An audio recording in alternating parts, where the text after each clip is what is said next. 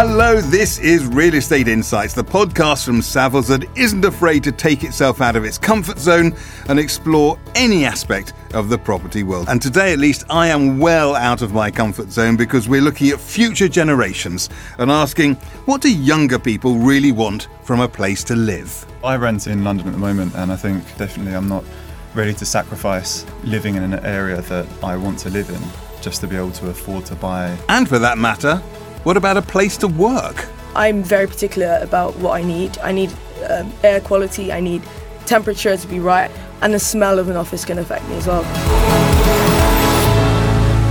I'm Guy Ruddle, and with me to answer these and other questions are four of Savills' emerging talents. They're all members of the research team. Frances Clacy is an associate in the residential research team looking at the prime London market. Hello, Francis. Hello. And Lydia McLaren, who works in the res- residential research team as well. She concentrates more on housing developments and uh, that side of things. Hello, Lydia. Hi. Next, we've got Josh Arnold, who is a commercial research analyst specializing in retail, hotels, and the leisure market. Josh, welcome. Hello. And finally, but by no means least, Victoria Bajella, who is also a commercial research analyst, and she specializes in the London office market. Welcome to you. Good morning. Right, so young people. Now, I'm not young. Can we just make get a sort of sense of are we all, apart from me, under 30? Yeah. No, so, oh, so there's a little shake there, so, Slightly outside of that bracket. but only slightly. Just, yeah, narrowly. Okay, cool. So, but, but we are sort of sorry to ask you. You know, it's a very, a very uh, rude question, but with that sort of roughly. So we know roughly what we're talking about. I don't know, sort of some early twenties to very early thirties, and, and and and all that sort of stuff. Right. God, it's like being in a confessional, isn't it? so what I would like to do today. I, I, obviously, you you're all researchers and you have a sort of professional interest in, in what younger people think and, and whatever, but you also have a personal interest. So I want to try and get at both of those things, and I want to talk about places where you might live, or your attitudes to homes, your attitudes to offices, and your attitudes to when you're neither at home or in the office and are just having fun. Is that all right?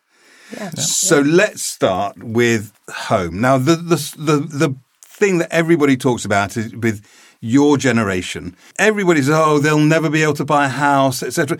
Do you think about buying houses or renting? Is it something that's in your mind all the time? Who wants to go first? Frances, you go first. Um, yes, I've bought. I have bought a house um, in Essex, so I think it's something that personally I have always wanted to do. But I do think it's definitely different for different types of people. Some people would rather rent because it's more flexible and it just they it's the lifestyle that they want. But personally, I wanted more security. I wanted to buy something um, in the countryside, out in Essex. Um, so that's the decision that I made. Victoria, what do you think? Um, so I very much agree with Frances. Um, I don't own at the moment, but it's something that I would like to do. But I do realise that the likelihood of me owning central London is, let's be realistic, not it's not happening. So it's likely I'll end up moving further out and commute, commuting further in. And Josh or, uh, or Lydia, would, are, you- are you in the same sort of boat? I suspect that you're the two younger members of this of the of, of us here. Are, are you in that same sort of boat? You you you'd like to own, but you accept that you going you might have to not live where you really want to live. Um, uh, so I rent in, in London at the moment, and I think you know at the moment definitely I'm not ready to sacrifice um, living in an area that I want to live in just to be able to afford to buy somewhere else. Uh, and I think a lot of young people are in the same boat. Yeah. Um, I disagree probably with Josh. I've actually just bought a house. Have you? Um, yeah, in Kent very recently. Um, I've never really wanted to live in London. I've always liked the countryside, and for me, buying was realistic because I was in Kent. So yeah, that's what I've gone for. So that's interesting because you, I mean, that what I'm hearing is very different to what you know, what, what what you hear from the outside world that that your generation will never be able to afford, and half of you are giving up on the idea of ever owning, and the, it's a major shift. But it sounds like, I mean, you're all in the property game, so perhaps you're a little mm. bit in, but it does sound like that that you don't buy that stereotype. I think um, we, prob- well, personally, I benefited from buying with someone else. So I had a dual income, which obviously makes a big difference in the first place. Um, and also, um, like a lot of first time buyers, um, benefited from Bank of Mum and Dad with some support from them. Because I think that's probably the biggest difficulty that um, first time buyers face is the deposit that they have to come up with. Um, so, uh, my an interesting thing that I think is my mortgage payments now are actually less than what my rent was um, in London, even if you include my commuting costs. So that, that on right? top of the mortgage is still less than what my rent was when I lived in Wandsworth. Um, so it's actually the deposit that I think is the initial difficulty that people face. But once you're into home ownership, it isn't necessarily the problem. And Does that do make you sense? do you other do, do the rest of you? I mean, Lydia, you're different because you you've bought as well. Did you have you bought by yourself or have you? um, with someone else. Yeah, and Yeah. I mean, I completely agree with Frances. It is the deposit that's the issue, and for me, living at home enabled me to save up because I wasn't having to pay rent, or that was what was key for me. I've heard of more people buying with siblings, which I think Yeah. is quite interesting. And Yeah. I think that's probably as well because you can sort of trust them a bit more. It's like you've got that family connection. Um, and if both of you want to buy, um, but you don't have a partner that you're wanting to buy with, but you both want to get on the property ladder, then I suppose it, it's it does make sense yeah, to do that. That's not you, by the way, Hmm. and not always a brilliant idea. Might edit that bit out. Actually, we'll see. I think renting also has uh, allows people to have more flexibility. So, say if an example, uh, if uh, an opportunity came up um, overseas or in a different city, you can easily up sticks and move. Um, whereas if you own, even if you are co-owning, um, it's slightly more difficult to, to perhaps do that. Let's talk about office space. You know, we we recently did a podcast on what workers want, and we were covering the, the, the full range of uh, of office space. But there were things that came out of that which I, I found quite surprising. What do you? I mean, one of them being about home working and, uh, and and the like, and whether you really need to be in an office. Do you really want to be in an office five days a week? not necessarily five days a week, but I would like, I think there's an important social aspect to being in the office. You want to be able to communicate with your colleagues, you want to benefit as a human being from, you know, connecting with other people. So I think from that perspective, it's, it's useful and important to go into the office. But I think it's also important to have the flexibility to work at home, work from different locations, wherever is most appropriate for you in that particular setting, depending on the kind of work you're doing. Yeah, you, and you, there's a lot of nodding going on a- around the table. To that, do, do you think that employers understand that now, and that there is that, that you know that there's a genuine move towards more flexible working? Yeah, I think it's improving, but then I, I also think there's um, flexibility in terms of working hours and working weeks and which days you come into the office and so on. Um, but also the difference with hot desking. Um, and I personally don't like hot desking that much. I don't think it really. Yeah, does anybody like? Sorry with- to interrupt, No, but fine, no. does anybody does anybody around here like the idea of hot desking? I like the idea of hot desking, but only if there are the amenities to do so. Yeah. Only if there are enough desks to do so um, and sort of nice working environments to work in. Lydia, what about when you're at- uh, away from the hot desking thing in in the office? You know, there's a lot of talk about gyms and a, and and you know good food and all that sort of stuff. Uh, you know, I know your offices. Your offices are great, so it's probably hard for, hard for you to say. But but are, are those important things? You know, they're sort of. I, I hesitate to call them peripheral, but but are they really important in, in an office environment? I think from a personal perspective, what's more important to me is the flexibility, and that is because I am a commuter. So I think having the flexible working hours and being able to work remotely comes comes a lot more important than just amenities. Really? Yeah. yeah. Victoria, you look like you were about to say something. Um, so I'm a complicated person. I'm the person who's Oh, always that sounds interesting. I'm, I'm the person who's always complaining to facilities about how cold it is. Um, I'm very particular about what I need. I need um, air quality. I need temperature to be right. I need like I don't want to be sat op- opposite a bright orange wall. Um, it's things like that that really affect, and the smell of an office can affect me as well. Because um, I remember one previous uh, place where I worked. The any time that I think of it, the first thing I think about is the smell of the kitchen. Before I think of anything, how I felt about working there, the first thing I think about, I remember the smell of the kitchen. So the whole generation thing is about to come into play here because do you think you're unusual uh, or do you think your generation is m- much more particular about its office environment than than mine? Because frankly, nobody in my generation at your age would have complained about the colour of the walls. I think we're just more aware. We're more aware of what we like and what we need, and I think the kind of society and, and you know in, in, the wider in, in the world in wider respects to everything, we're just more aware of what we like, what we want, what we need. And I don't think that there was quite the same. It wasn't the same dialogue. It wasn't something that people were thinking about in the past. There wasn't an option to change that environment, so you just kind of got on with it. What about when you're not at work and not at home? What do you spend your money on? Social life? Do you, do you think that's different from from? We used to just go to the pub a lot.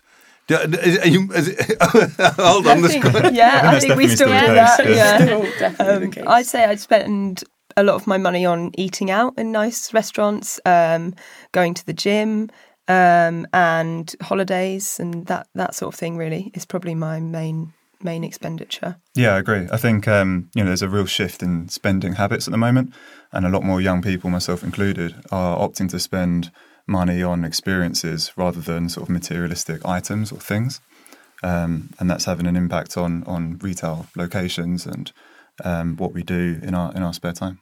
Yeah, that that that is interesting, isn't it? In fact, that we, we'll we'll be doing a, a whole podcast uh, in in a few weeks' time on competitive socializing, uh, and, and and that sort of experience type thing. And, uh, Lydia, you were nodding at that. Is, are, are you the same as that? yeah, I mean, I enjoy being outside, spending money on things, usually within Kent. I don't tend to go to London on the weekends because I spend all week here. And I think, yeah, we're seeing a lot more kind of experiential leisure type things emerge in Kent. For example, last weekend I went to a picnic at a lavender farm. You know, those kind of things are quite different, but we're That's seeing more and more of. I was about to ask. Well, I will ask uh, uh, about carbon footprint, and do you, uh, do you, are you conscious about not flying as, as, as, as you know all that much and things like that, or or is that really when you're sitting at a lavender farm, Lydia? Are you thinking, oh, at least I'm not burning carbon on a plane, or is that does it not really an issue? Uh, I mean, I do travel as well, but in the last few years, I am a lot more conscious of my carbon footprint and, yeah, environmental issues. But that doesn't stop me to a certain extent. Josh, what about you? Yeah, definitely. I think people are, are much more conscious now than they were sort of 10, 20 years ago. Um, but in terms of travel, I think people are still, because it's so cheap and more accessible than it was before, um, people are still more likely to travel more frequently. And that's having an impact on hotels, obviously increasing demand in certain markets. Now, we- we're getting towards the end of this, um, but uh, I remember, I remember when I was your age. I can't believe I just said that. I do remember when I was in my twenties, thinking that you know the world had a view of what young people were like, which was just wrong. Are there assumptions made about your generation which which make your blood boil? No. We're actually treating you all. Oh, go on. Victoria. I think it had to be Victoria. I think there's a lot of generalization of our generation. I think um, at the start when we talked about um, owning a home, I think that's a fantastic example where there's so many different um, approaches and ideas of what we wanted, but there's this general idea that we've all given up on ever owning a home. And I think there's a, there's also this whole idea, whole idea that we are you know, we want the gadgets and and you know, like the foosball tables and and you know the slide in the office, and and that will make us happy. And and it's a lot more complicated than that. yeah. Everyone's nodding. Yeah, Anything to add? No, that's true. I think, yeah, maybe um, going back to basics almost with office space, like Victoria was talking about the smell. Um, you know, instead of giving us lots of gadgets and whatever else, just going back to basics and making sure that you're you're nailing those first. Okay, I'm just going to slip in. I hadn't planned this. I'm going to slip in a stereotype difference. Uh, which among the four of you has had a phone that's lasted the full two years of its contract or whatever without a cracked screen or anything? I have. yeah, I Yeah, have. me too. Oh, maybe it's just my children. there you are. You see, there's a stereotype. stereotype. You know, there's a stereotype that I've sort of fallen into the trap of. Guys, it's been amazing, but it's not over yet because we have this, this may be a slightly different episode of uh, of uh, Real Estate Insights, but you can't get away from the Savills standout statistic. You've all been warned about this, right? You've got to come up with a, a short statistic that sort of makes people go, "Oh, that's a bit unusual." Uh, gentleman first, Josh. Why don't you go first? um, yeah, so my standout statistic is um, that consumer spend on holiday accommodation abroad for those under 30 years old has increased almost 300% since 2009, and that's inflation adjusted. So it's really just reiterating the point that um, young people are really driving that demand in, in hotel accommodation abroad. Wow.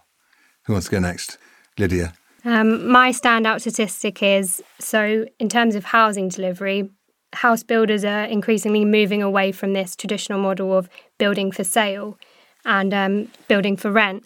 And currently, the build to rent sector has 143,000 units either complete, under construction, or in the planning pipeline. Yeah, which is good news, right? Yeah. Yeah. Victoria? So my standout stat um, is uh, from the London respondents to the What Workers Want survey, um, and 50% of London respondents are most dissatisfied with social meeting spaces and office spaces, um, and also um, outside spaces like terraces, gardens, um, in office spaces in London. Interesting. Which leaves Frances. Um, so my standout stat is uh, the average first-time buyer deposit for people buying a property in London, um, and it's currently just over one hundred forty thousand pounds.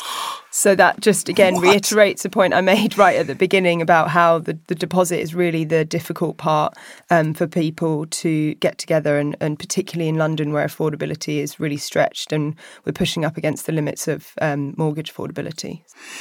Guys, thank you very much. I wrote a little bit of script here earlier, which says, thank you very much for being here and thank you for making me feel young again. But I'm not sure, you might have made me feel older rather than younger. But it has been fascinating. It's been great to, to have you all in here and great to have some sort of younger Savills emerging talent in the studio with us. That's it for this episode of Real Estate Insights. If all that's done is leave you thinking you need to know more, then you'll find plenty of research on the Savills website, savills.co.uk slash research, including uh, the What Workers Want report that Victoria was, was mentioning just a moment ago.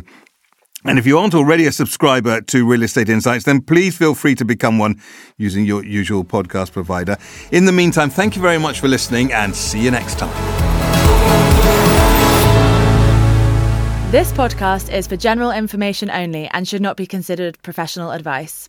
Savills accepts no liability or responsibility for any direct, indirect, or consequential loss arising from the use of, reference to, or reliance on this podcast or its content. Savills makes no warranty as to the accuracy of the information in this podcast. This podcast and all copyright in this podcast is the property of Savills, and it shall not be used, reproduced, or quoted in whole or in part without Savills' prior written consent.